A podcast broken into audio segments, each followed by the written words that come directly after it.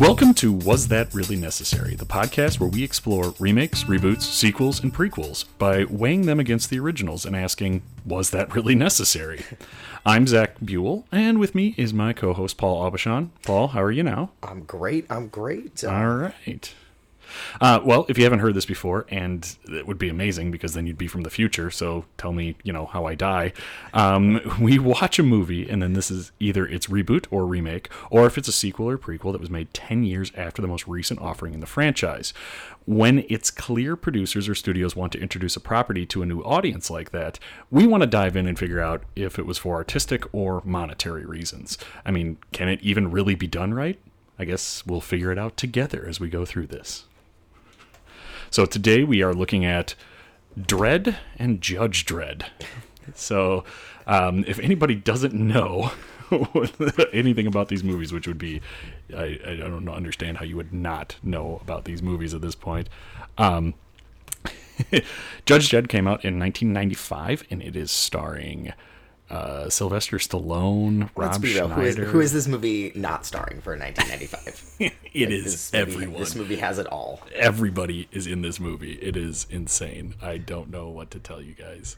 This movie has it had a budget of 70 million with an M million dollars in 1995. And Uh, like 40 of that had to be Stallone's fucking salary, right? Gee, it, it, uh, it, it, the ego alone, I think, took 40, 40 billion on this movie. Just that. uh, and, and if you want a little bit of reference as to where that is today, that's 117 million dollars if you transfer that to today. Uh, 117 million dollars to make um, the the movie uh, Judge Dredd. So yeah, That is that is insane. Um, so I sat down and watched this movie, and this was something that you and I discussed earlier, and I wanted to kind of save it for the podcast. But I had never watched this movie before, um, and I consider myself a bit of a movie buff, so it was kind of interesting. But the funny thing is, is I thought I had watched this movie before. So I was sitting watching this movie, and about 15 or 20 minutes into the movie, I just thought to myself, when does Wesley Snipes show up? and I had the immediate realization that I totally thought this was Demolition Man. yeah. I've seen Demolition Man several times and was very confused that there was no uh, no Sandra Bullock, no uh, Benjamin Bratt, and then watching it, reali- had the realization was like, oh no, this was the other shitty '90s sci-fi movie that Stallone was in. Oh, I can't wait till Oh, they remake that it. one. Oh man! But So you- that was how it seriously was like 20 minutes into that movie when it made me realize like I've never seen this before. I was thinking of Demolition Man. the first thing I I thought of right off the bat was is, is this being narrated by fucking Darth Vader? it sure shit is. First note in there starts with a long voiceover, bad sign. Next thing is that James Earl Jones. Yeah, yeah. I, I mean, again, 1995. He's he, I mean, let's be honest, it's James Earl Jones. No matter. Yeah. It, voice work him golden so uh, get off to a good start like you're you're kind of like okay yeah, well, we yeah. got something going here good start because it's a good narration, but bad sign right away that there's got to be enough voiceover to like establish it. Like that's usually not a great sign. Although to be fair, and when we get to it, Dredd starts with a very similar voice. yes again i will say different time though. 1995 there's it's a comic book movie. That's You- true, there's that's a true. lot of setup. There no one can google the the plot line beforehand. And not a hugely popular comic book at that point. exactly exactly. Um i mean it wasn't a marvel. I think it was like an offshoot of dc correct me. I could be I don't recall wrong. who published fact it. check me on that because i'm wrong. Yeah, well, and like basically some- just just look up some bullshit that i'm spitting out. Well, no, uh, one of the interesting things. So this comes, if, if anybody doesn't know, this comes from 2000 AD. That was the comic. Judge Dredd is a main character in there, but not the only character of this. Um, this, I mean, this comic was start. I don't remember who started writing it. It's Carlos Vasquez and somebody else. They- They're, they're credited with the main story credits for this, um, but uh, it has had runs in this comic by none other than Alan Moore, Garth Ennis, Grant Morrison, and Mark Millar. So if and if you don't know comic books, like those guys are legit. Alan Moore obviously famously wrote Watchmen and V for Vendetta. Um, Mark Millar wrote the Wanted uh, um, series, which was you know later made into a shitty movie. Yep.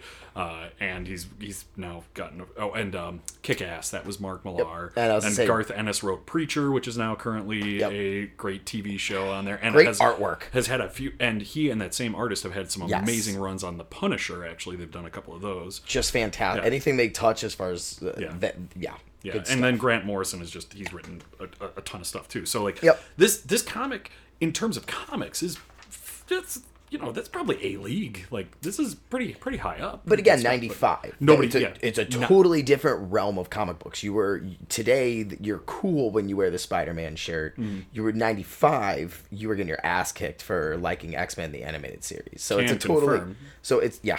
Right. so it's a totally different world when we talk about 1995 and when this movie came out. Mm. I mean, so again, you start off with James Earl Jones, Mm-hmm. like fucking great start. James Earl Jones, Darth Vader, the the old man from Sandlot Yeah. is is is starting us off, and then fucking Rob Schneider. I, fuck, I'm done. Like at that point, uh, I mean, So, uh, as a side note, too, fun little fact, and I think I talked to you about this before too, but the uh, computer central is voiced by Adrienne Barbeau, which was a nice little, nice little nod out there to other people in there. Um, I wrote down one of my first things in here too, written down after you know lamenting that it was James Earl Jones, um, was that the the special effects really aren't that terrible in that first scene. They've got the shot of the guy out looking out at the wasteland. The thing comes in there. I was thinking to myself, oh my god, like ninety five you know, this is post Jurassic Park. Maybe they kind of figured it out. Um, almost immediately, they get so much worse. And then when we get to the bike scene, which was just three and a half minutes god awful green screen and computer animation, like stop, stop it. Did not yeah, need to happen. they Did did. not need to The, exist. the Lawmasters didn't function. they No, were just no. like No. Chuck E. Cheese motor bikes that you pop a quarter in and with a green slap a green screen. Those little horses outside of a grocery store where you just go. pretty much. Yeah. Um, I did note too. There was something that I, I noticed throughout the series, but it was definitely evident right away. The score is really like oddly upbeat. It's almost a little like Jurassic Park. It's Star Alan. Silvestri. Yeah, it, it's just it was it was an odd choice for such a a, a dark, like kind of sci-fi e movie, which then immediately shifts into strange buddy cop comedy stuff. Well, which we all know that we can thank Sly Stone for uh, the Exactly. the the want of a buddy cop Judge Dredd. Yeah. Um, this was, fa- I mean, we're not the first ones to cover this, but the, this was famously. Um, the the entire set was was famously fraught with peril because the director of this movie um, really really desperately wanted to make he was a huge fan of Judge Dredd and really wanted to make a serious Judge Dredd movie. His name is Danny Cannon. Um, he had done a Young Americans, which was a Harvey Keitel movie, and a Bjork music video. That was like it prior to directing this. Um, he did later do I Still Know What You Did Last Summer, not the original, the sequel. Sequel. Uh, and then a bunch of TV shows. And he, I thought this this was fucking hilarious. Um, he turned down turned down Die Hard with a Vengeance to direct this movie. He could have directed Die Hard with a Vengeance, which far superior movie, regardless of whether you think that it's a good Die Hard film or not.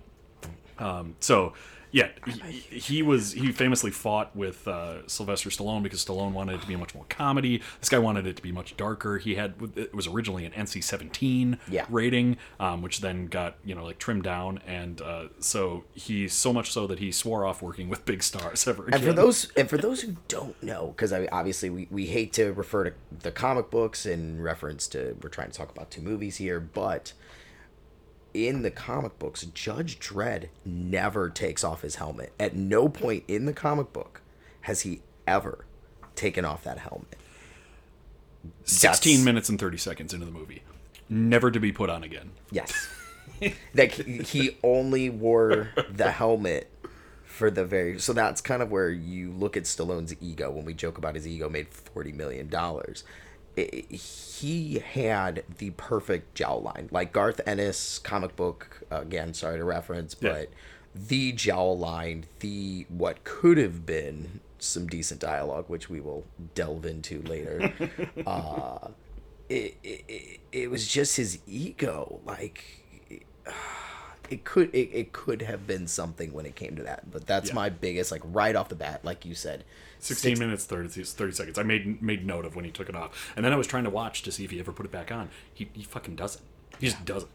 Um, I am gonna say I'm just gonna throw this out there. There are a lot of helmets worn. there are just Now- not by him. And you notice including how- diane lane actually puts it on to ride on the back of the motorcycle Yes. at one point. It's like ooh proper safety. Do well you done. notice how clean everyone's helmet is? Like for as Oh, yeah. dirty and trashy. yeah. Just again, something that we're going to talk about at some point when you compare these two movies, because that's you know what we're doing. But the Mm-hmm. the the costumes they were clean. It's like they were. It's like they were NFL players getting a new jersey every game. Yeah. Walking in with a brand new everything. like, come on, man. Just just come on. Yeah, um, I did notice too that like, so as we mentioned, you know, like Stallone wanted this to be a buddy cop movie, um, and so he brings in Rob Schneider. Um, it- there were so many points in the movie where there you could tell, you could just like feel the tension between the director and Stallone because you would watch this really intense. Like the very opening is a it's a very serious riot happening. People are fucking dying on the streets. And Rob Schneider is doing these stupid little one-liners in there. It's like this is just so tonally all over the place. And that that was four minutes into the movie. Just it's like just you, nothing was. I, I didn't you didn't know where anything was going. It was just weird. Yeah, he the whole like yeah, Rob Schneider. Come on, right off the bat, he him and Dexter's dad are fighting. I don't Yep. remember it's that guy in that one thing, but Yep. him and Dexter's dad, it was what we'll call him, is fighting, and it is. It's just quirky one-liners. It's cle- Yeah. I like think in my notes here. I have cliche written twenty times. It's uh, Well, you told me something interesting too. That this was like what right off the heels of him. Yes. Like this was the first thing he did post Saturday Night Live. So this was like his first like I'm going to show you I'm to show you SNL and I'm going to make it big by Man, if I may, fucking nailed it. Just just Rob. Again, nothing uh, nothing is inherently against Rob Schneider. There is a place in Hollywood for Rob Schneider. I do not want him showing up at my house later if he ever hears this. But not not in this. So uh, I have also in here. I mean, we'll, we'll talk about this too because one of the things we want to do when we get to the end, when we're comparing and cra- contrasting the two movies, is to talk about the cast. Um, there is a legitimate cast in the '95. I mean, I I already mentioned Diane Lane, um, obviously Stallone and Rob Schneider. Uh, two of the main like uh, judges on the judge panel are Max von Sydow and Jurgen Prochnow. Right. Both show up. You know, like Max von Sydow is in fuck everything. If you don't know who he is, he's the old German man that appears in everything. And in every single movie ever known to mankind And that had an old German man in it. Exactly, and if it isn't him, it's the other one is Jurgen Prochnow. He's the other one that shows up. He was in Das Boot, um, and I, I wrote one of my first notes says Jurgen Prochnow, you're better than this, and then later in the movie I wrote maybe you're not better than this. Oh, and then we get uh, we get the hillbilly version of Scott Wilson. May God Wilson Hershel from The, Yeah. Walking Dead. I, may he rest in peace. With all due respect. Yep. Um, again, it, outside of The Walking Dead, he he's been a classic actor since I believe the sixties. Yeah, he's been Uh, in everything. He's been in a lot. He's a character actor. He's he's very well known name. And again, just to show up as a random Christian in this one, hillbilly again a, char- weird hillbilly, I, yeah. I will point out that uh, the Angel family is from the comic book. They did stay true to that in a sense. Well, and a Um, lot of the characters are from the comics. correct. It's just not in this one, Yeah, yes. and they just did, didn't didn't really aside from taking characters that was about and then settings that was about it. Yep. Yep. I mean, uh, the Diane, Lane char- Diane Lane's character, Judge Hershey, Yeah. is from the comic books. She's Yeah. a known character. Most of the judges do appear. And, uh, oh, you know who we didn't for? Oh, man. Classic childhood actor. Armand Assante. Oh, we haven't even gotten to Mr. Armand yet because I was gonna say we haven't gotten there. No, I actually, I, I you're you're right. I know who you're gonna say, so go ahead and say it. Sorry. Oh, he, he had such I don't I want to know I I want to meet him someday but Balthazar Getty was in this and that was pretty much the end of like big budget movies for him I think so. Yeah, I had to look that up. He has done nothing since Judge Dredd, and this was 1995 again. Just so we're clear on that. So things have taken a, a move for the worst for poor Balthazar. Um, yeah, I so yeah I have in there.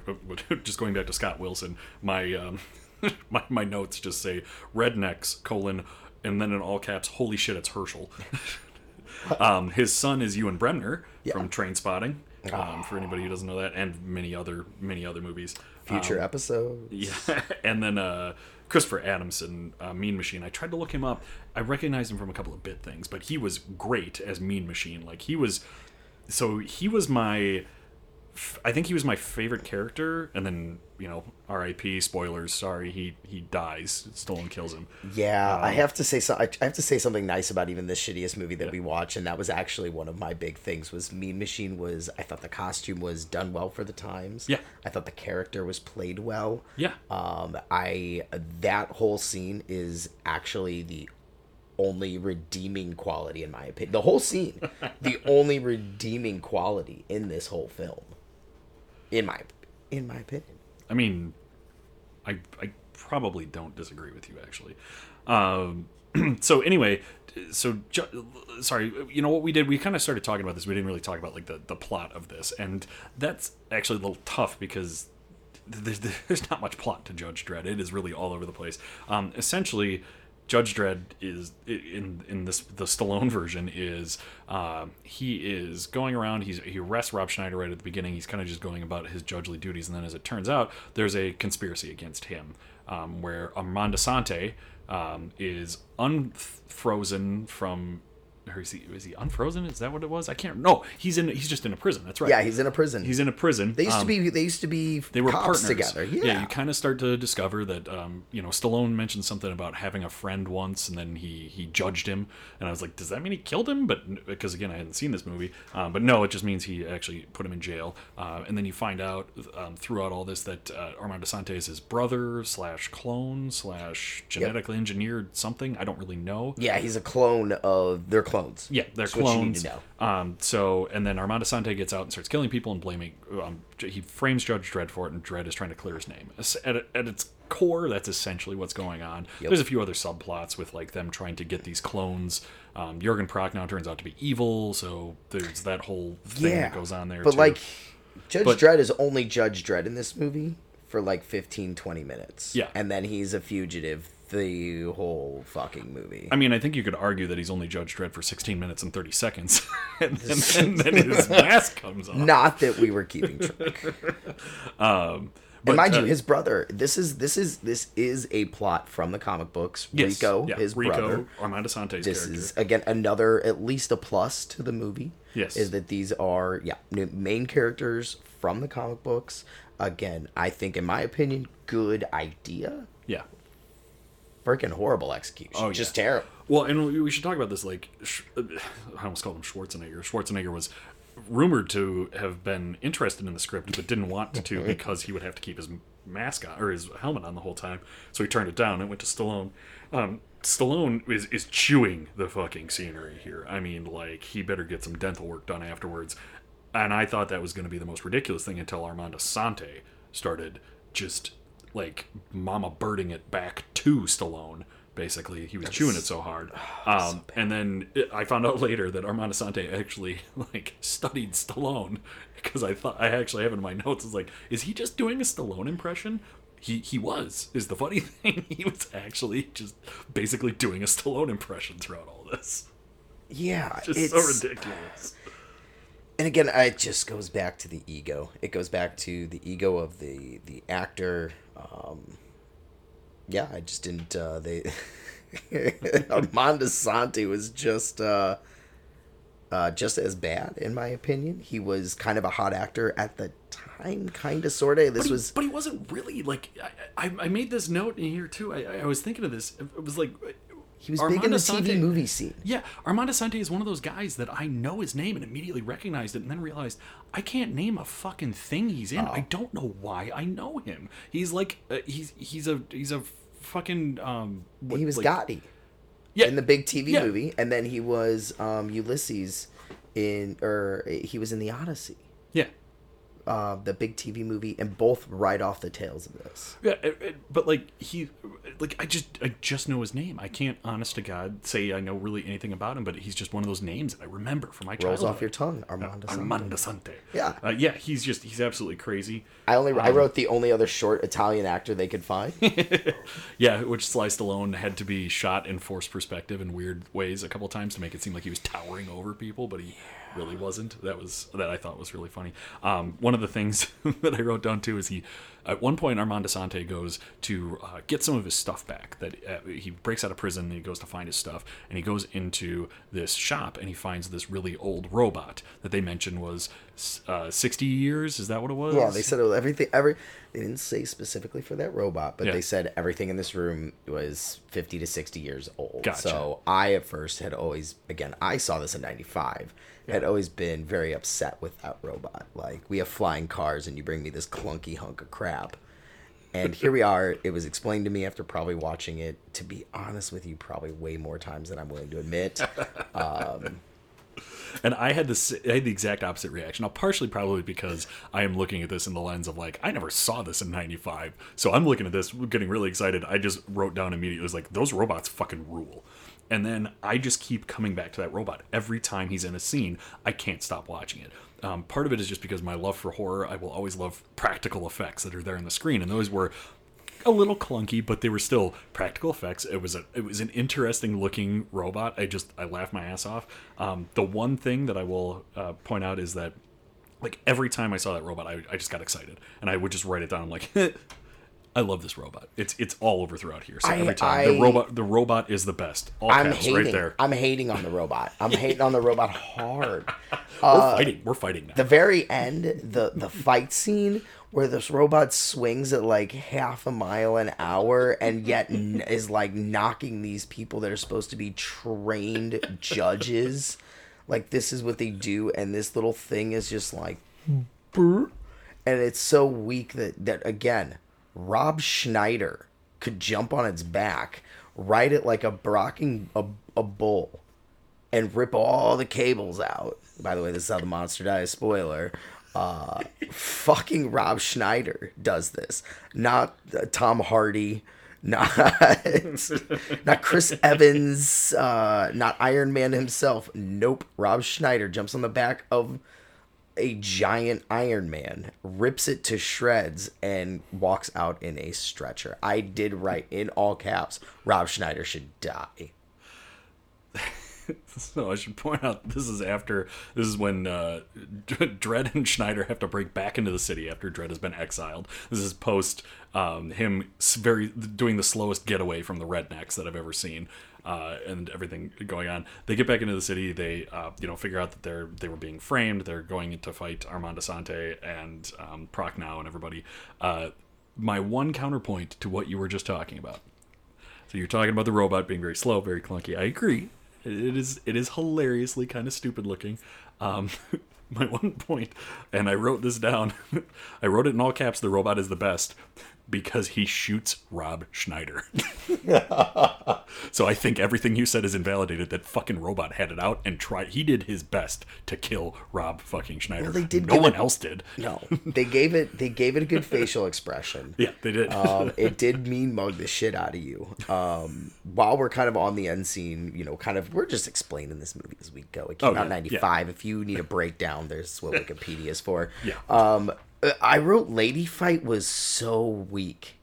Oh, There's a lady fight at the end. They just like Joan Chen and Diane Lane just trade like three punches, fall over, and then there's like a half-ass roundhouse kick by Joan Chen. Surprise! They gave the roundhouse to the Asian lady. um, and then these robot clone, they're clones that when they move, like they're supposed to be clones of Armand Assante slash Stallone, like release the clones, and they sound like one of them moved and it like made a robot sound, and then another one moved and it made a Velociraptor sound. So they saw I have like Velociraptor robot clones, and I am so confused. Yeah, um, that, that, that whole the, so the sound effects.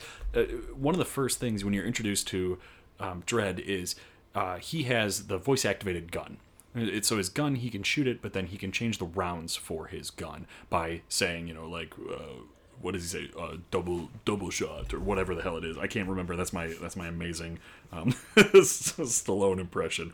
Um, but what is what does he say there? They uh, anyway he he's shooting it and oh double whammy. That's what it is. Double whammy. Says that and he shoots it and ends up shooting two people. That's what double whammy is. Um, this is something that they carry over to Dredd too which was from the comics. That's ripped straight from the comics. Yes. um, but one of the things i noted is that when he does the double shot it sounds like a fucking like video game sound effect. It's like you know it doesn't it doesn't actually sound like a gunshot when it hits him. It's so so weird that it's just odd. Um, I did note that he says "I am the law" twice, and Rob Schneider does an impression of Sylvester Stallone saying "I am the law." Every time, just handing it, hamming it up. He says, "I knew you'd say that" three different times throughout the movie to people. When he would say, "What is your? How do you plead?" Well, I'm innocent. Uh, I didn't do it. I knew you'd say that. Like he says that three times. I just have cliche. Again, I, I have it here so many times. And, and maybe this is, again, it's 95. So I did try and. I watched this movie multiple times. Once as just, hey, I need a refresher. Once I took some serious notes. And then one I did try and put myself into 1995. Yeah. Like what was hot? It was Neon Batman's. It was uh, the. Uh, the beginnings of serious cinema comic book movies yeah, yeah, yeah. um, and uh, the effects were good for the time, They weren't. They, they waver back and forth. Yeah, but the the the dark, gritty, like let's have gritty suits and have a dark theme really wasn't going on. This was more. It was in line, in my opinion, with what was going on for the time. Watching it today, you're like, wow, this is Yeah. this is garbage. But Yeah, and that I think part of that too is the tone. Like half of it is dark, half of it is buddy cop. It's all stupid. Um, one interesting fact that I did find out, and you may have seen this too, but um, Versace, Giovanni Versace, did the original designs for it that were actually eventually rejected um, just before he passed away. So it was interesting that uh, Versace uh, did did the original costume design. yikes! Not and nothing against Versace, but it's no. Yeah. So um, I want to get into the writers of this. I mentioned before, you know, like it's just some with some random trivia because I think we should probably switch over to talking about Dredd. Um, but ultimately, I mean, if, if you want my opinion of this movie, it's it's awful. It is just bad. Um, there is tonally all over the place. It is not even for like the time was it very good like special effects. It was just it's it is a uh, guess i'll conclude by saying i think it's kind of a beautiful train wreck i would highly recommend you watch it just because it's awful um, but uh, you know what, what are your thoughts on the movie just before we move on to Dredd This movie was terrible. it was it was it was nothing that it, it was it would, could have been a lot and it was just horrible. Um, a couple of things to note about this. This was written by um, William Wisher, who was co-written by William Wisher and Steven de Souza. William Wisher has done basically nothing. He wrote some minor, it says like script work on Terminator and Terminator 2, uh, and then he would eventually write Exorcist: The Beginning, which is potential fodder for us because it was a kind of a weird reboot of that series. It's terrible. Um, Steven de Souza, though, it is worth noting if you guys, he's he's a bit of a um, he- at the time this guy was the like the hottest fucking writer. Um, just to give you an idea of what this guy was coming into this movie. He had written 48 Hours, Commando, The Running Man, Die Hard, another 48 Hours, Die Hard 2, and then it starts to waver a little bit. He, writes this, he writes Hudson Hawk, he writes The Flintstones, Beverly Hills Cop 3, and then we're starting to go into straight up downhill where he wrote Street Fighter and Tomb Raider 2, the second Tomb Raider movie with Angelina Jolie in it. So this guy rises just this huge, amazing rising star, and then man, does he come back down to earth really quickly with writing some of this crap. I think Judge Dredd did not do well for I honestly, I mean, outside of the character actors, you know, I consider Stallone a character actor cuz Oh yeah, absolutely. if it's not yeah, if it's not a Rocky, a Rambo, or an Expendables, he hasn't done anything. I mean, Di- don't do not denigrate Cliffhanger. That was I think this was this was post Cliffhanger. I believe it was. I used to love that movie watching Uh, it as a kid. Diane Lane won. Diane Lane. She, wins. Oh yeah. As far as where she is today, um, Yeah, I she's mean- the she's the winner. her and maybe Max von Sydow because he still acts in everything. Yes. So and yeah. Um, some interesting people that were turned down that turned down roles in this movie. Uh, Christopher Walken turned down the role of Rico, which good God, that could have been amazing. Um, in a terrible, terrible way. Like I said, Arnold Schwarzenegger turned it down because the helmet would stay on. Uh, Joe Pesci turned down Rob Schneider's role, and that was what prompted Stallone to call Schneider and was like, "Hey, you should do this with me." And the Coen brothers turned down directing this movie, As they should. have. as they should have. I mean, that's yeah, that's that's it. Uh, Dodge bullet there. Yeah, uh, like you said, budget was like seventy million. Um, box office take for this guy 34 6 34.6 million US, 113 million worldwide. Um, so obviously huge bomb here in the US. Made some money back worldwide. That's still for as much as I'm sure they marketed this, and I bet Stallone had some sort of take in the box office. Like this movie did not make yeah, um, did not make money. And there are also figures that I mean, you mentioned budget of seventy million. There's also figures that have it probably possibly more around like ninety million ish, because they think there were a lot of reshoots and things like that. so I was trying to be. this- I was this- trying to give him some credit. yeah, this was this was a flop. Um, a couple other just randomly interesting things, uh, or actually just one really that I wanted to just point out before we move on to Dredd. Uh, Diane Lane refused to do a nude scene in this, not because she didn't want to do a nude scene, but because she knew it would be the locker room scene, which did feel a little odd that it wasn't nude, especially in the '90s for like this kind of movie. Um, but she turned it down because in the locker room scene, she was worried that her ass would be compared to Sylvester Stallone's, and he had a much better ass than she did. So she literally refused to do it because she thought his ass would outstage hers. Well, that is an argument for a different podcast. um, I'm gonna I'm gonna respectfully disagree there. I mean, I would have disagreed too, but this is her. This is her. That's why get she did Hey. it. All right, let's uh, let's move on to Dredd now. Let's. Um, I, I think Dredd is, is a much easier. There's there's an actual plot here um, that is really easy to just be able to encompass. Uh, Dredd, Judge Dredd again is in Mega City One. All these um, the, it's from from Boston to DC has become one giant mega city. And he is a judge, which is out there uh, patrolling the streets. And at one point, they get a distress call to uh, for a triple homicide to one of the megacity's huge uh, apartment complexes, where they say, what do they say, like seventy or eighty thousand people live in Yeah. one apartment complex. Yep. Um, triple homicide there. He's training a new recruit. They go to investigate it. Turns out it is the heart of a big drug ring uh, for Mama, who is the uh, main uh, bad baddie of this uh, particular movie Played for by Dredd. yeah, Lena Headey. Lena Headey, amazing. Um, you know, if you guys uh, watch Game of Thrones, you know who she is. Um, and they are then trapped in the building uh, with these uh, gang members, and they have to fight their way out. That's, Yep. I mean, that's that's really it. You guys ever play like, a video game where you have to fight your way through levels to get to a boss? That is the entire movie. That I is have, the movie. I have the pl- I have in my notes. The plot is a video game.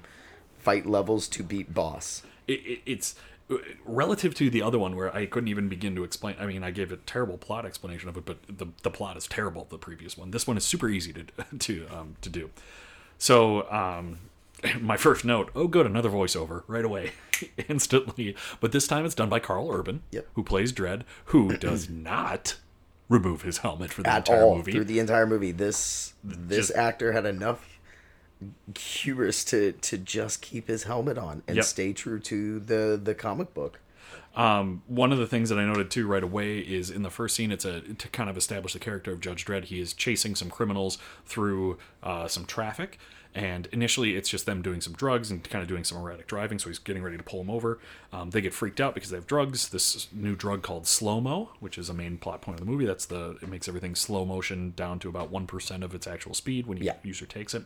Um, and then one of the criminals, as they're driving away, uh, they run over a pedestrian, and then suddenly becomes homicide, and now Dredd has to use lethal force to take them down. Yes. Um, it was a much more interesting way of introducing the character. You get to see Dredd, Dredd in a just a lot more.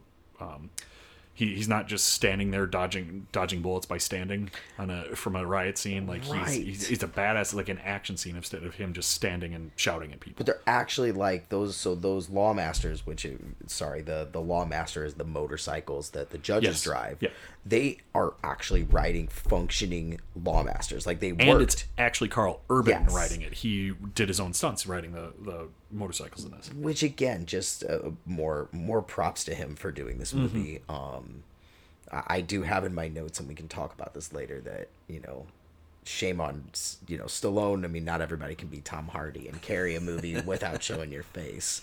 Um, but uh, it, as far as Karl Urban goes, I mean, yeah, right off the bat, they just catch you with what a um, badass this guy is, and really how much he's willing to just shoot you in the face right then and there because because he is the motherfucking law. Yeah. Well, and he, it, it, it's it's it's perfectly encompassed because so he kills those guys, um, and they they actually introduce the voice controls into the gun there again. Um, they do it a lot better than he does, uh, and he has. Um, another great introduction to his character is when they're introducing the they're they're giving him the um, Olivia Thirlby, uh, who is the the trainee character Anderson, who he always just calls rookie, except for three times throughout the movie. um, but they're introducing her, and they mention that she so she has psychic abilities. And that's why they want her to kind of go through and that she had failed her initial exam. And she said, they say the line, she was only three points below passing, so it's marginal. And he just looks at her and says, she still failed. So it's a great way to show just like, hey, dude, like I'm Judge Dredd. Like she's not gonna cut it. You know, like this shit doesn't doesn't fly with me. So it's a it's a really good introduction to the character. Like you said, shows you, you, the first few scenes of him you see are him chasing somebody down in a total badass way. He's going through the you know motions of killing somebody, not going through the motions, but he's killing somebody, killing several people, and then has this total hard ass. You know, like she still failed. It's just a more subtle way of going about it. It's not I am the law.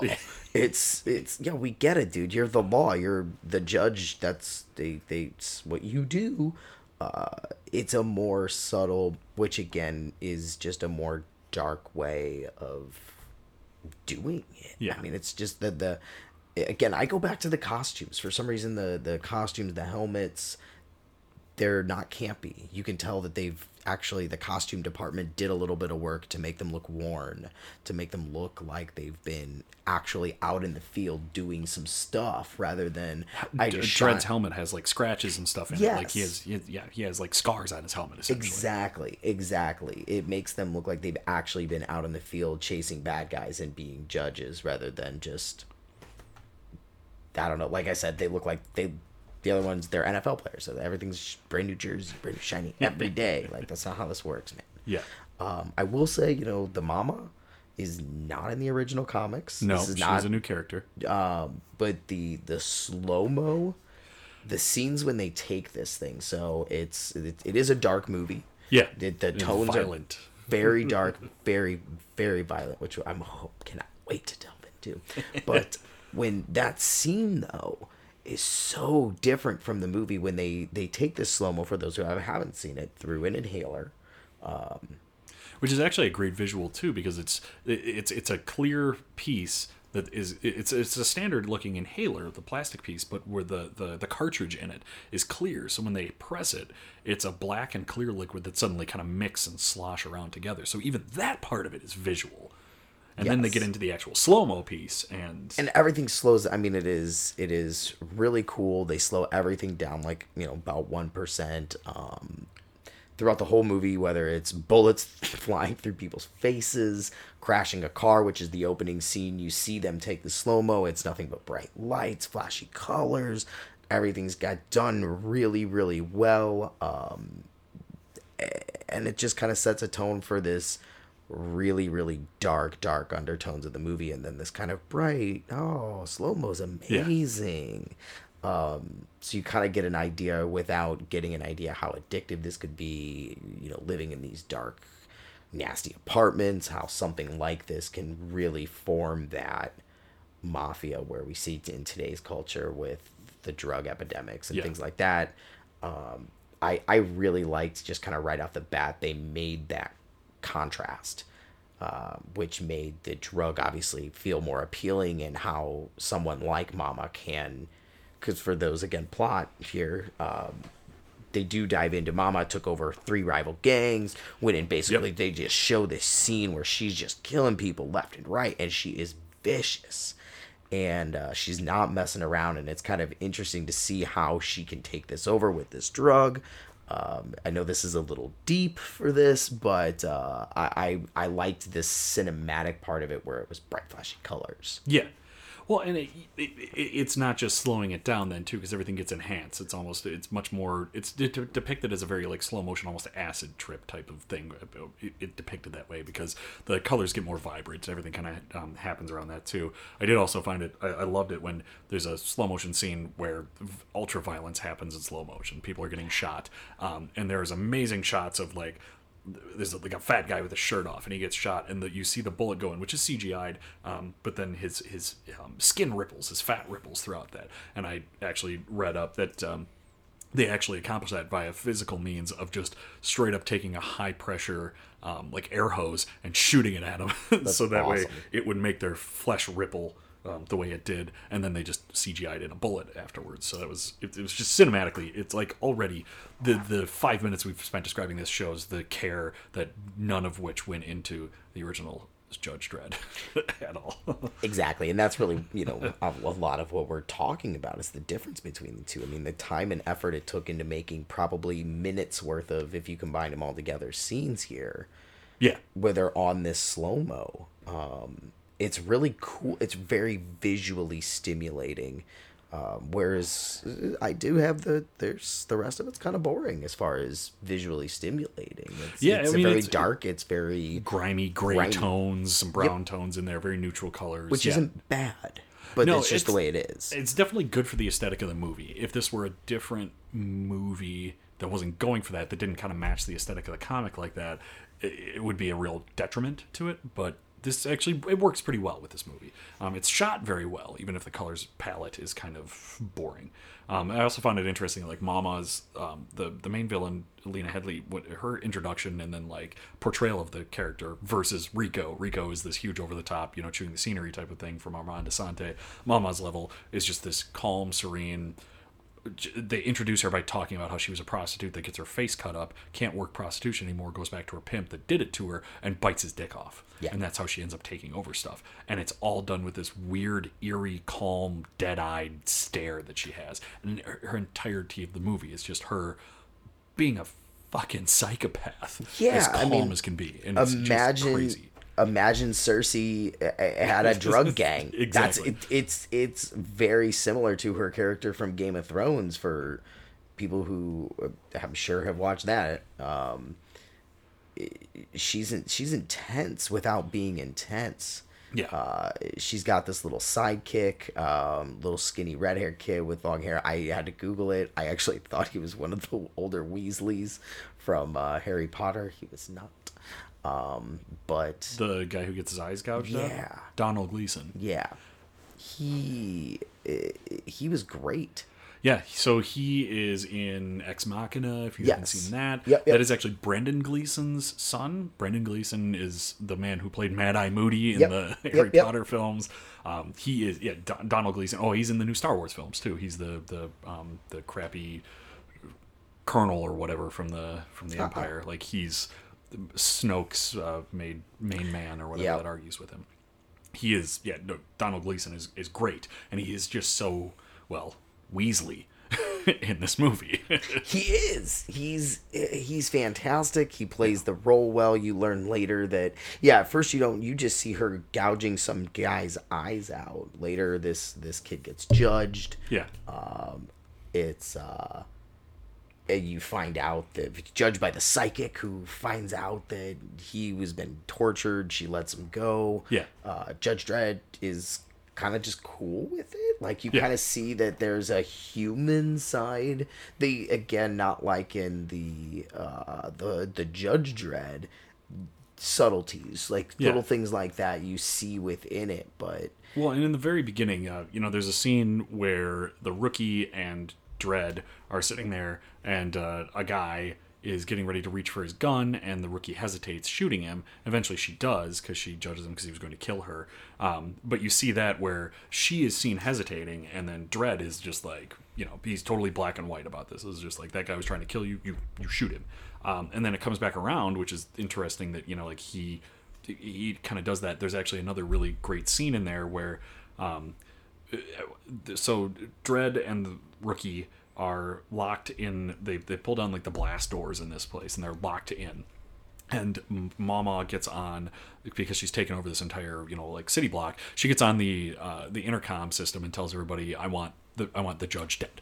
And everybody starts going after Dredd and Rookie to try to kill them. There's this amazing scene um, where there are two like kids that see Dredd and they are like they're they're both hesitating to shoot him. They're just like, "Oh, we should have shot him there. Oh man, we can't do it." And then they go out and they yell at him. They yell freeze and they tell him just freeze you know like they finally worked up the nerve but they don't shoot him and he turns around and he's just like why why should i freeze and he stands there and he like you know because he knows that these kids aren't going to shoot him that they're just kind of screwed up and he ends up just stunning them and leaving them alive going through this where not 20 minutes earlier in the movie he is completely black and white and just saying like Yeah. these people and you you all of a sudden get again there's this weird depth and subtlety to a character that was once just completely fucking black and white and now is all of a sudden just like okay, you guys are just your your kids. You screwed up. I'll Yep. just I'm stunning you, and then we're considering this done. Go go So, lay down.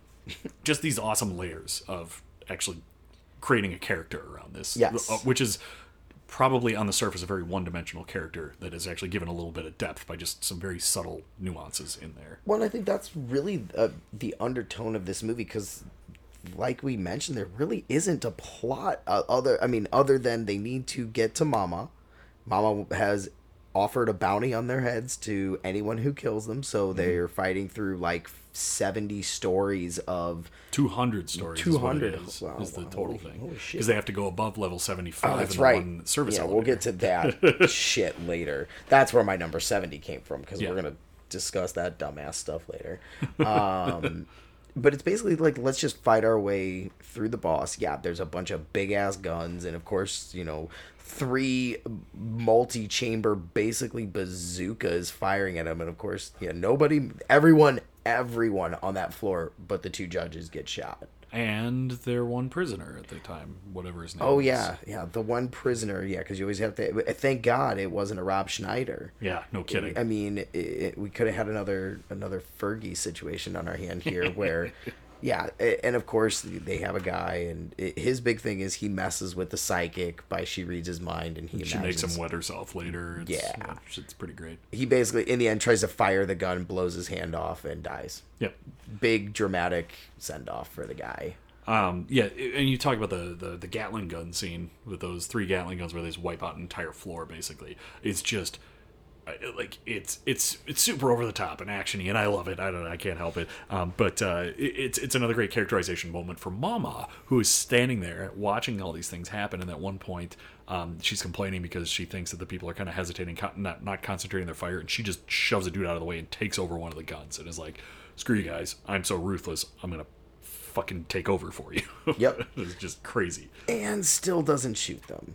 Nope, Um, still manages to miss them. That was a little ridiculous that everybody else gets mowed down. But what else are you gonna do? I mean, it's the main character of a movie, of course. That's what's gonna happen. The movie follows the formula. I hate to say it, it Oh, it follows the formula because is not a complex movie. Well, because after exactly after you get through the Gatling guns and you get to the next floor, what what happens next? The other the backup shows up, right? Yeah. Oh, the other judges are here. Fucking awesome, right? Oh no, crisscross.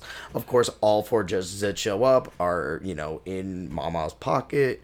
They flip the script. They, had, they killed the the med. There's a guy in the med bay that helps them out. Uh, that helps Ah, them Dredd yeah, I out right forgot away. about and they had that guy. He was him. great. Oh, he was great, but they of course kill him um, to show because they have to kill an innocent to show that they're really bad. Yeah, crisscross. I love one one thing that I loved about those criminals though. So these are they, they bring in um, Mama has clear, has paid off four judges that are going to come in, and she's paying them off to try to come in and kill Dredd because she and her incompetent idiots can't.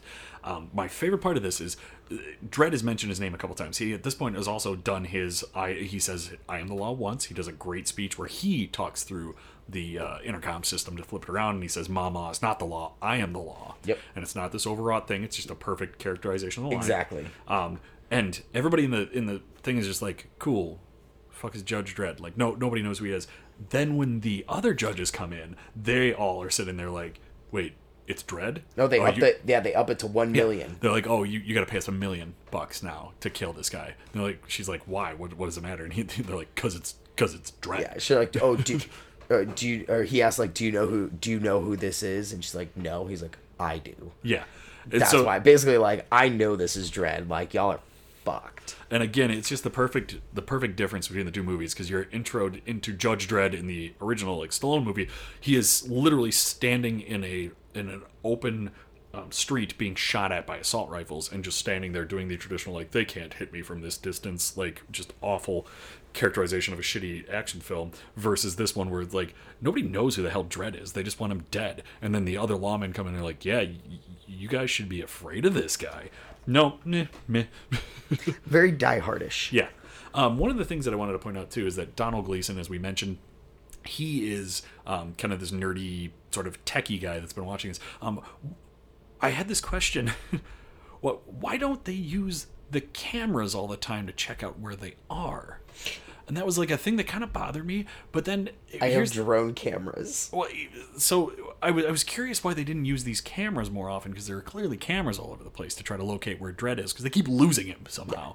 Um, but I also noticed uh, toward the end, I noticed it a couple times, and I've rewatched it a couple times now, just in certain parts. Um, they do show a lot of the cameras in the foreground of the shot, like slightly out of focus, and a lot of them are damaged or the um, the wires are clearly seen hanging out of there. And it kind of makes sense. They never mention it, but they kind of show it that you're in this super slum stuff probably doesn't work. So yeah, maybe they just it, actually kind of makes sense a little bit. I, I was I was it kind of bugged me throughout the whole thing. It's like why are they just using those fucking cameras? But they figured it out. I, I feel like they actually They explain that one, kind of like the Yeah, the, and the it's- they 60, never- 70 year old robot. they, they never really fully they never say it out loud but you just see it if you look in a lot of the scenes there are cameras in the corner but they're clearly damaged or or like There's the a wires are lot out. of subtleties in this movie. So There is, Judge there is. Hershey never shows up, except you do see an assignment board. Yep, And yep. she, they, they have Hershey as a name on the assignment board. Yep. Um, from the comic books, there's a, a gang or a group called the Fatties. yeah Um, and which they- is seen in the beginning Exactly. of Dredd yeah Yep, they, they, a, a lot of they they're not um all up in your face about it when it comes to comic book references. They don't stay as true in some of those parts to the to the comic book. Yeah. and I will say the you know compared when we're comparing the two Judge Dredds, the this Stallone one stayed more true. When it came to Fergie, you know, Rob Schneider was a character. but not characterized at all like they did in the movie, but still a character. Same with Hershey, same with Rico, same Yeah. with uh, the Angel Gang. Like those were on all the other judges. Yeah. Yep. So, Whereas in this one, not so much. Yeah. But they make up for it which is being better. Like just being True. just Mama being a better villain, yeah, absolutely. more ruthless, um, eh, and just overall uh, a a more dark, true to the essence of the comic book as opposed to Yeah. the storyline. Like I get it. I'd rather have more essence than and, and originality rather than we're just gonna fuck up this comic book a little bit. yeah.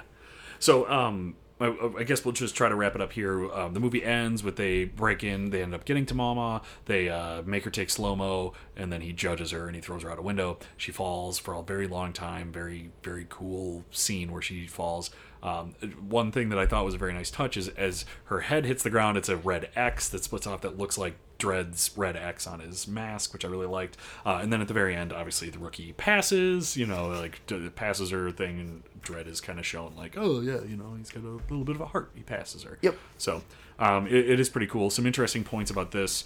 Um, it was directed by Pete Travis, who did a movie called Vantage Point. If you remember that one, Oh, I it was do. crappy. And then a lot of TV stuff. And then it was written by Alex Garland, who wrote 28 Days Later, Sunshine, and then the aforementioned Ex Machina and Annihilation, which he both directed both of too. So people know him a lot more than that. Um, he purportedly directed a lot of this. Um, supposedly, uh, Travis and and um, Garland had kind of an agreement where they would kind of mix the the directing pieces together. Then I guess um, Travis had a little bit of a falling out with some of the studio, so he did none of the editing. It was all Alex Garland, and for a while, Garland actually sued for directorial credit. Uh, then they ended up coming to an agreement out of it. He didn't take directorial credit, and then he and Travis issued a joint um, a joint uh, explanation, basically just saying like joint statement saying, "Hey, Travis directed it. I did not do. You know, Garland didn't do it, but he did have a lot of input on it." Um, Duncan Jones turned down directing it. He was the guy who directed Moon, if you're aware of that one, and a few other things too, but that's the one I know him from. Um, the so uh, Urban was is a, apparently a huge huge fan of the comic as well, uh, and lobbied super hard for the part. And according to Garland, when he interviewed him, he said that uh, he knew Dredd backwards and forwards, and was like, "Yep, this is the guy who will play it." Um, and he then actually this was this was one that that just I thought was crazy. Karl Karl Urban actually lobbied for fewer lines for Dredd because he thought it was better part of the character. So the one friggin' star in Hollywood that was like, nah, I should have fewer lines in this movie. Didn't want more. Just thought it would be better toward the character. Yep. So, uh, and I do have that in a note here where uh, Karl Urban, great. He was fantastic. He he was a good, great. I don't want to say great, but he was a really good Judge Dredd. He was, he was definitely. Uh, but he uh, uh, even today, he's not a name. He's not going to sell tickets. Karl Urban at the time had done. Um, he was Bones in the Star Trek movies. Uh, he was what Eowyn in the Lord yeah. of the Rings. He was the the Riders of Rohan. He was the head writer of Rohan. Exactly. Like exactly. He's not a household name. If you know him He was in the movie Red with Bruce Willis and all those guys, which was another great comic book Exactly, movie. Like which he was again- not. It definitely still is not a, a household name, but a guy you would probably recognize. Yes. Yeah. So this movie with a budget of 35 million compared to a 70 million did a worldwide of 41 million, which is Domestic only thirteen. yeah, which which again is just a huge shit. And you're talking I mean at least Lena Headey from Game I mean she's the Game of Thrones was out. This Oh, yeah. was this was she's a more of a household name where Karl Urban you can't sell tickets Yeah. based on it's proof that you can put out a, a pretty good comic book movie but you have to have somebody who can sell tickets and karl urban i just don't think was still and still is not someone that's going to sell a hundred million dollars plus worth of tickets Well, and something that's interesting in there too is um, it, it it reportedly made over like well over 20 million on home video, so it's become a bit of a hit Yes. posthumously then um, because they were able to. It's gotten a bit of a, a cult following. Um, so those, I mean, th- that's our kind of general discussion of the two movies. Um, now we're going to actually go into a quick breakdown of just how we're judging them to see, uh, you know, compare and contrast the two movies. Um, so we're going to break this down doing five different categories. Uh, we have cast, acting, direction and script, production value, and then the enjoyment value of them. Um, so breaking this down first, cast, um, going back to Judge Dredd. Um, I, I, I think this is going to be an interesting one uh, for me because so we look at the cast. We were just ta- we were just talking about. It's a great segue. The cast of Dredd. Um, you have uh, Lena. She's she's great, and she's the biggest draw in this movie. Hands I, down. I mean, definitely is. Uh, for, and most people don't even know her name. Hilariously enough, they just know her as Cersei from Game of Thrones. Correct. Um, you know, Karl Urban, we just mentioned, not a big draw. Olivia Thirlby has not been in a huge amount of movies. Um, there's uh, Donald Gleeson is good, but not like huge. The the um, the, this is a true testament to it. I can't even think of his name, but the the prisoner that they hold the whole time. He's again, he's been in a few things. There's just, there's not really big star power in there. Right. Then you compare that back to to Dredd.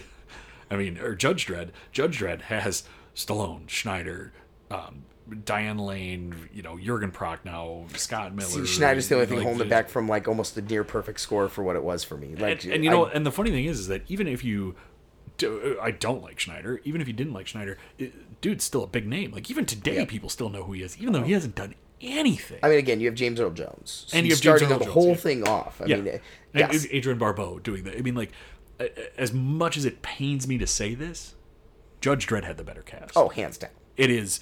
hands down, It is a poorly utilized cast, yes. but Judge Dredd has the better cast. Hands like down. just I can't, I can't, I There's can't. there's no comparison to the cast. Sorry. I, I can't.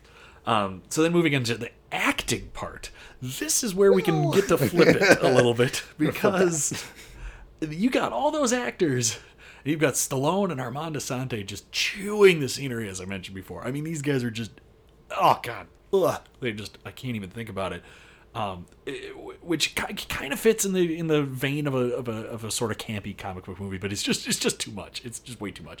And Jurgen Prochnow and Max von Sydow are doing what they can with a god awful script. Diane Lane, I mean, bless her heart, she's she's good, but I mean, there's not much she can work with there. No. Schneider's just dragging us down. I mean, like the as we mentioned before, the rednecks are definitely the best parts of Scott Miller, and uh, you know, like those guys are. There's just the acting goes to Dredd. It- Eh, hands down. I mean, it's just- a less is more. Which, especially with Judge Dredd, it's a less is more. Um, they they the acting did more of the talking in Dredd rather than Judge Dredd. They it was just cliche, cliche, cliche, cliche. Just I am the law. I knew you'd say that. Like it's just no, no, no, no, no, no, no, no. Yep. Um, so direction script. I mean, if, if you haven't, if you, if you've been listening at all, you know we're gonna go with Dredd, on Dredd. this one. I mean, it's just, it's just, it, it, it is better. Um, the one thing I will grant Judge Dredd is that there is dir- there's directing talent there. You can tell the guy. You can you can see glimpses of what the director was going for there.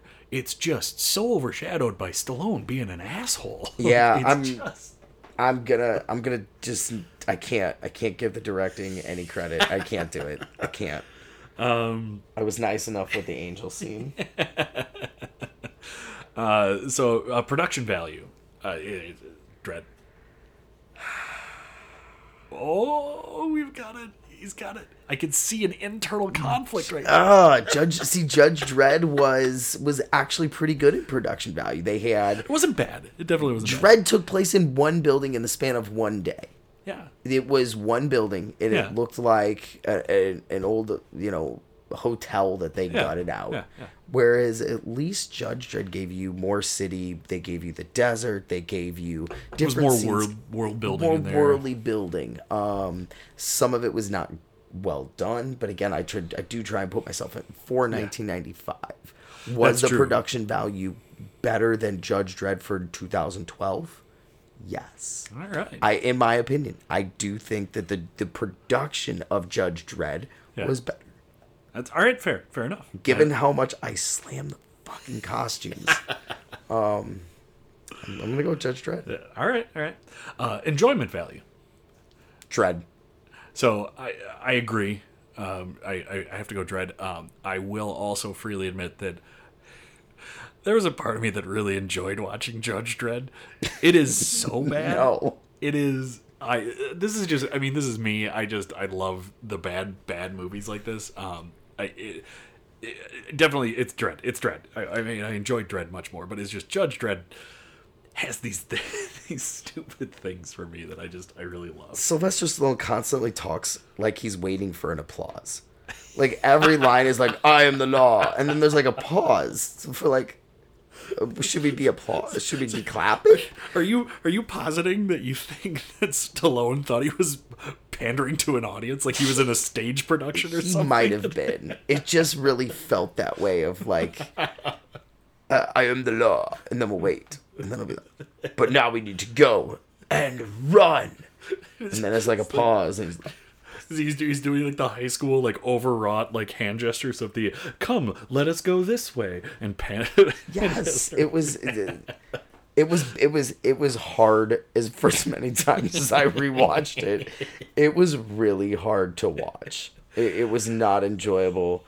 Um, Okay. There is a place in Hollywood. I, I even do have in here in my notes because again I don't want him showing up at my house.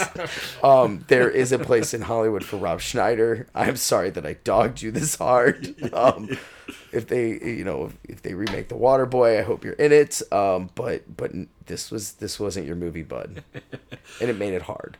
Uh, and just as a so, I- I mean, we're, we're definitely gonna Dredd gets the gets the the nod with uh, with this with these criteria. Um, just a couple of notes on these. Uh, we mentioned what the budgets were and what the actual box office was for them. Um, so uh, Dredd opened in 1995. It was. um it, it opened very poorly. It was actually beaten on its opening weekend by the Power Rangers movie, which is also potential fodder for this podcast because that is the original like Power Rangers cast uh, in there. Um, the top three movies that year for 1995 were Toy Story at number one, Batman Forever at number two, and then Apollo 13 at number three. Uh, Dredd ended up coming in at uh, 52.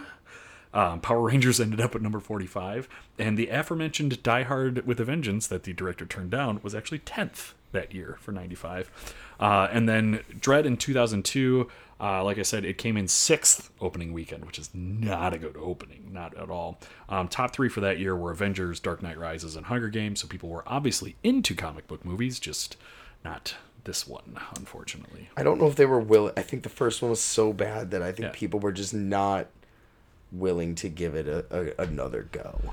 And just in case you guys are wondering what the, how these movies fared um, with critics, uh, when we go on Rotten Tomatoes, you look at Judge Dredd from 1995. Uh, whew, yikes! Rotten Tomatoes has this sitting at a, a, a stellar 17% on the Tomatometer. Yeah, that sounds about um, right. for the critics, about 30% for audience. Uh, versus Dredd, Dredd, interestingly enough, I, I knew it was fairly well um, revered, but not this well. Um, it is certified fresh. It's 78% by critics, and it actually beats the audience score of only 72%. Interesting.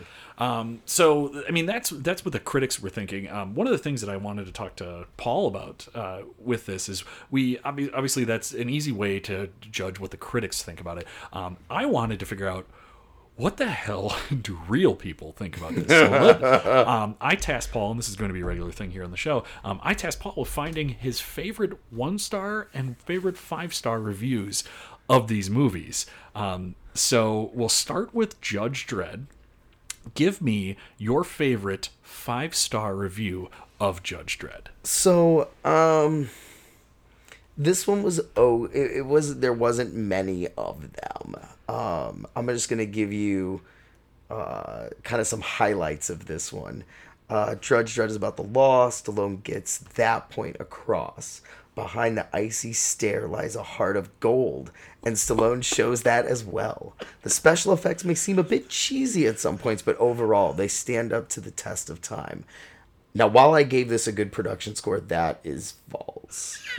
a few critics said Stallone's performance was a bit over the top, to which I can say that i that is false for a comic book movie. There is no way to bring this character to the big screen without being over the top.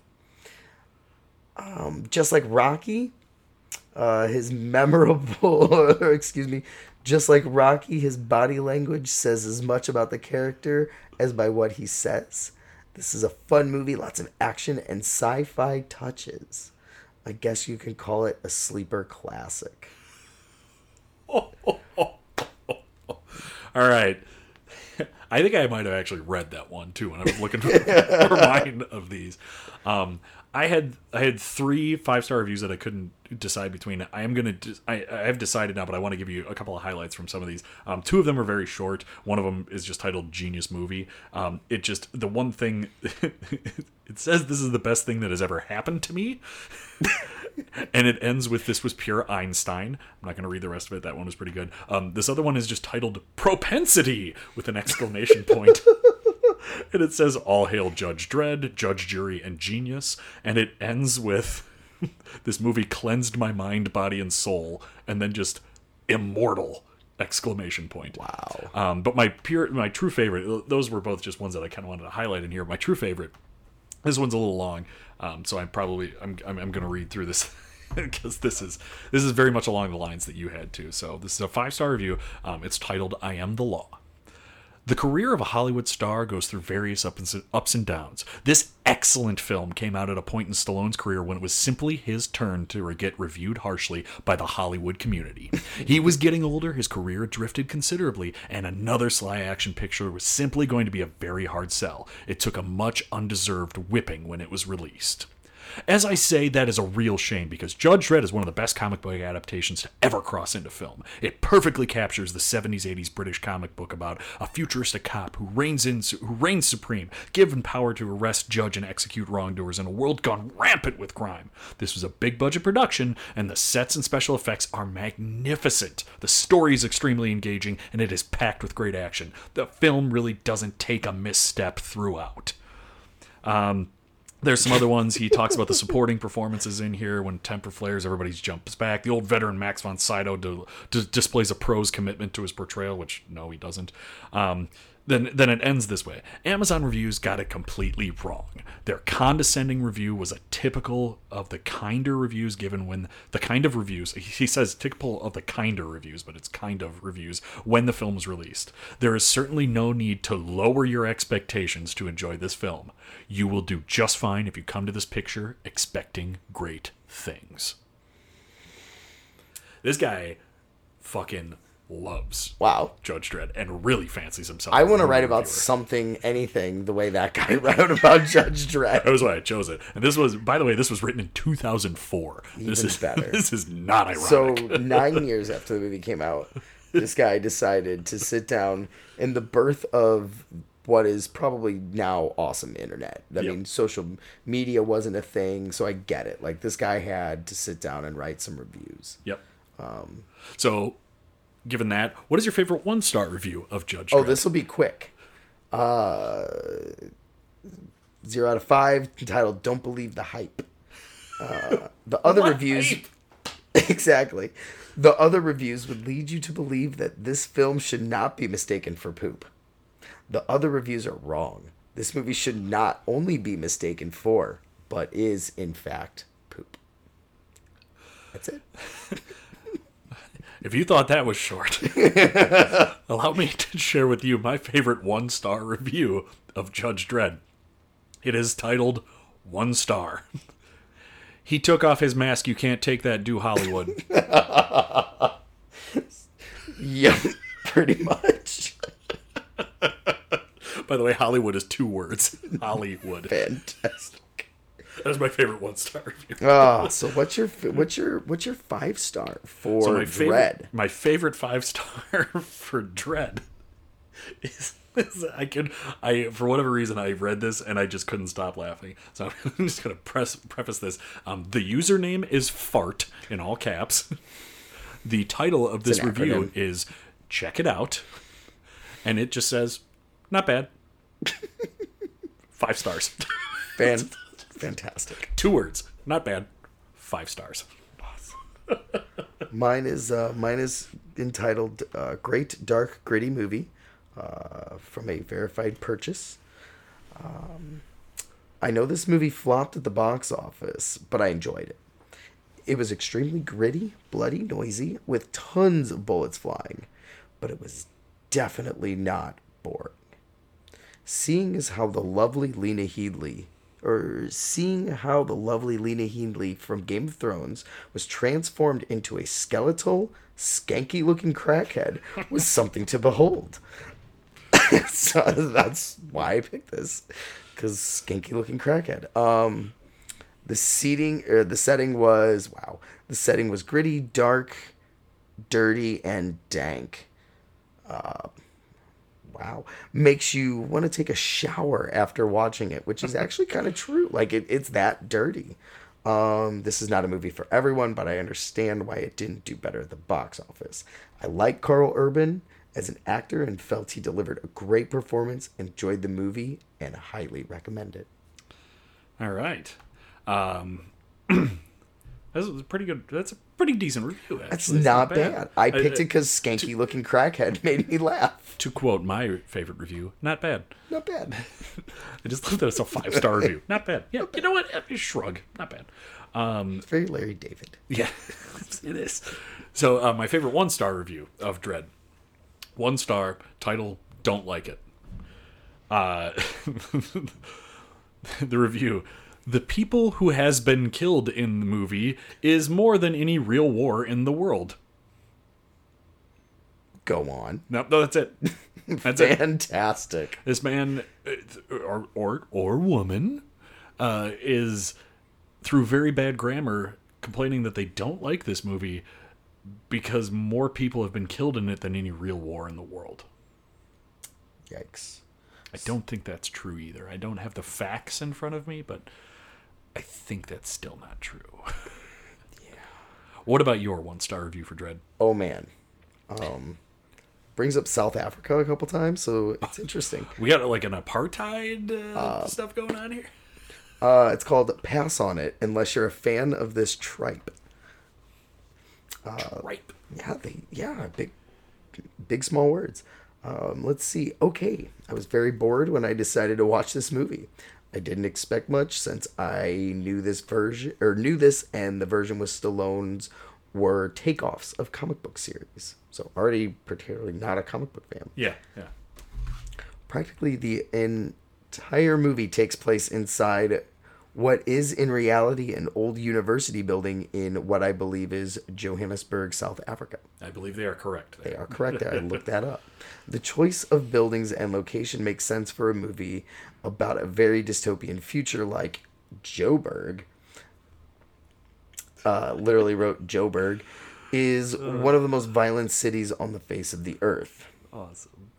Uh, the bomb doors, they are, I'm doing quotes if you can't see me, but they Yeah. put this in quotes. The bomb doors and so on are, of course, CGI. Uh, yeah. Yup, they are. Uh, the film's plot revolves around the, again, in quotes, superhero, cop slash judge, Dredd, and his female psychic rookie assistant who become trapped inside. Well, they're basically outlining what we just said. While trying to mete out, quotes, justice against a gang of illegal drug peddlers who are actually run the whole building. Uh, much of this, let's see, I'm going to skip to some of the fun parts because they're just reciting the plot. As in regards to the acting, it is typical B movie level.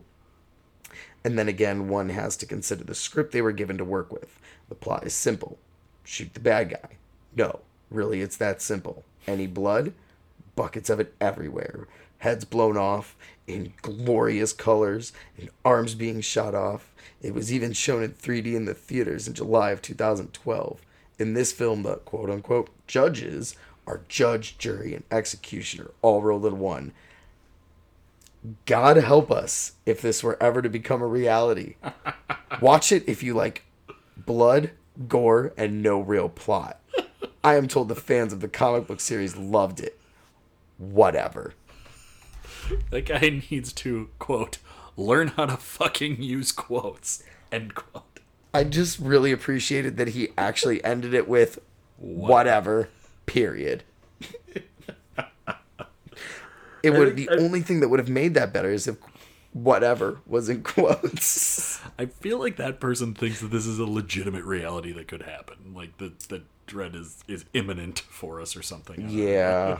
Yeah.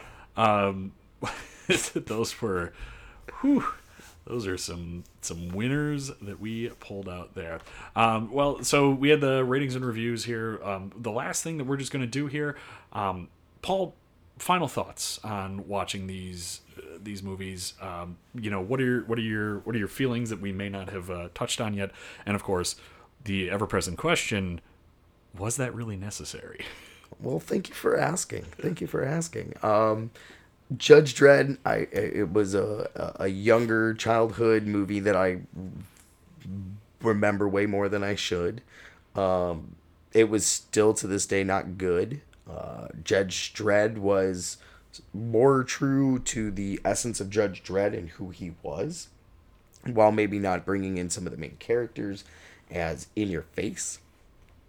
So I think to answer the question, was Dredd necessary?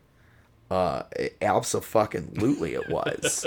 um, not only to uh, redeem the pile of shit that was Judge Dredd, but also to show that the people who were upset with Judge Dredd that we we know it. Like we're sorry. We're gonna give we're, we're gonna give you this.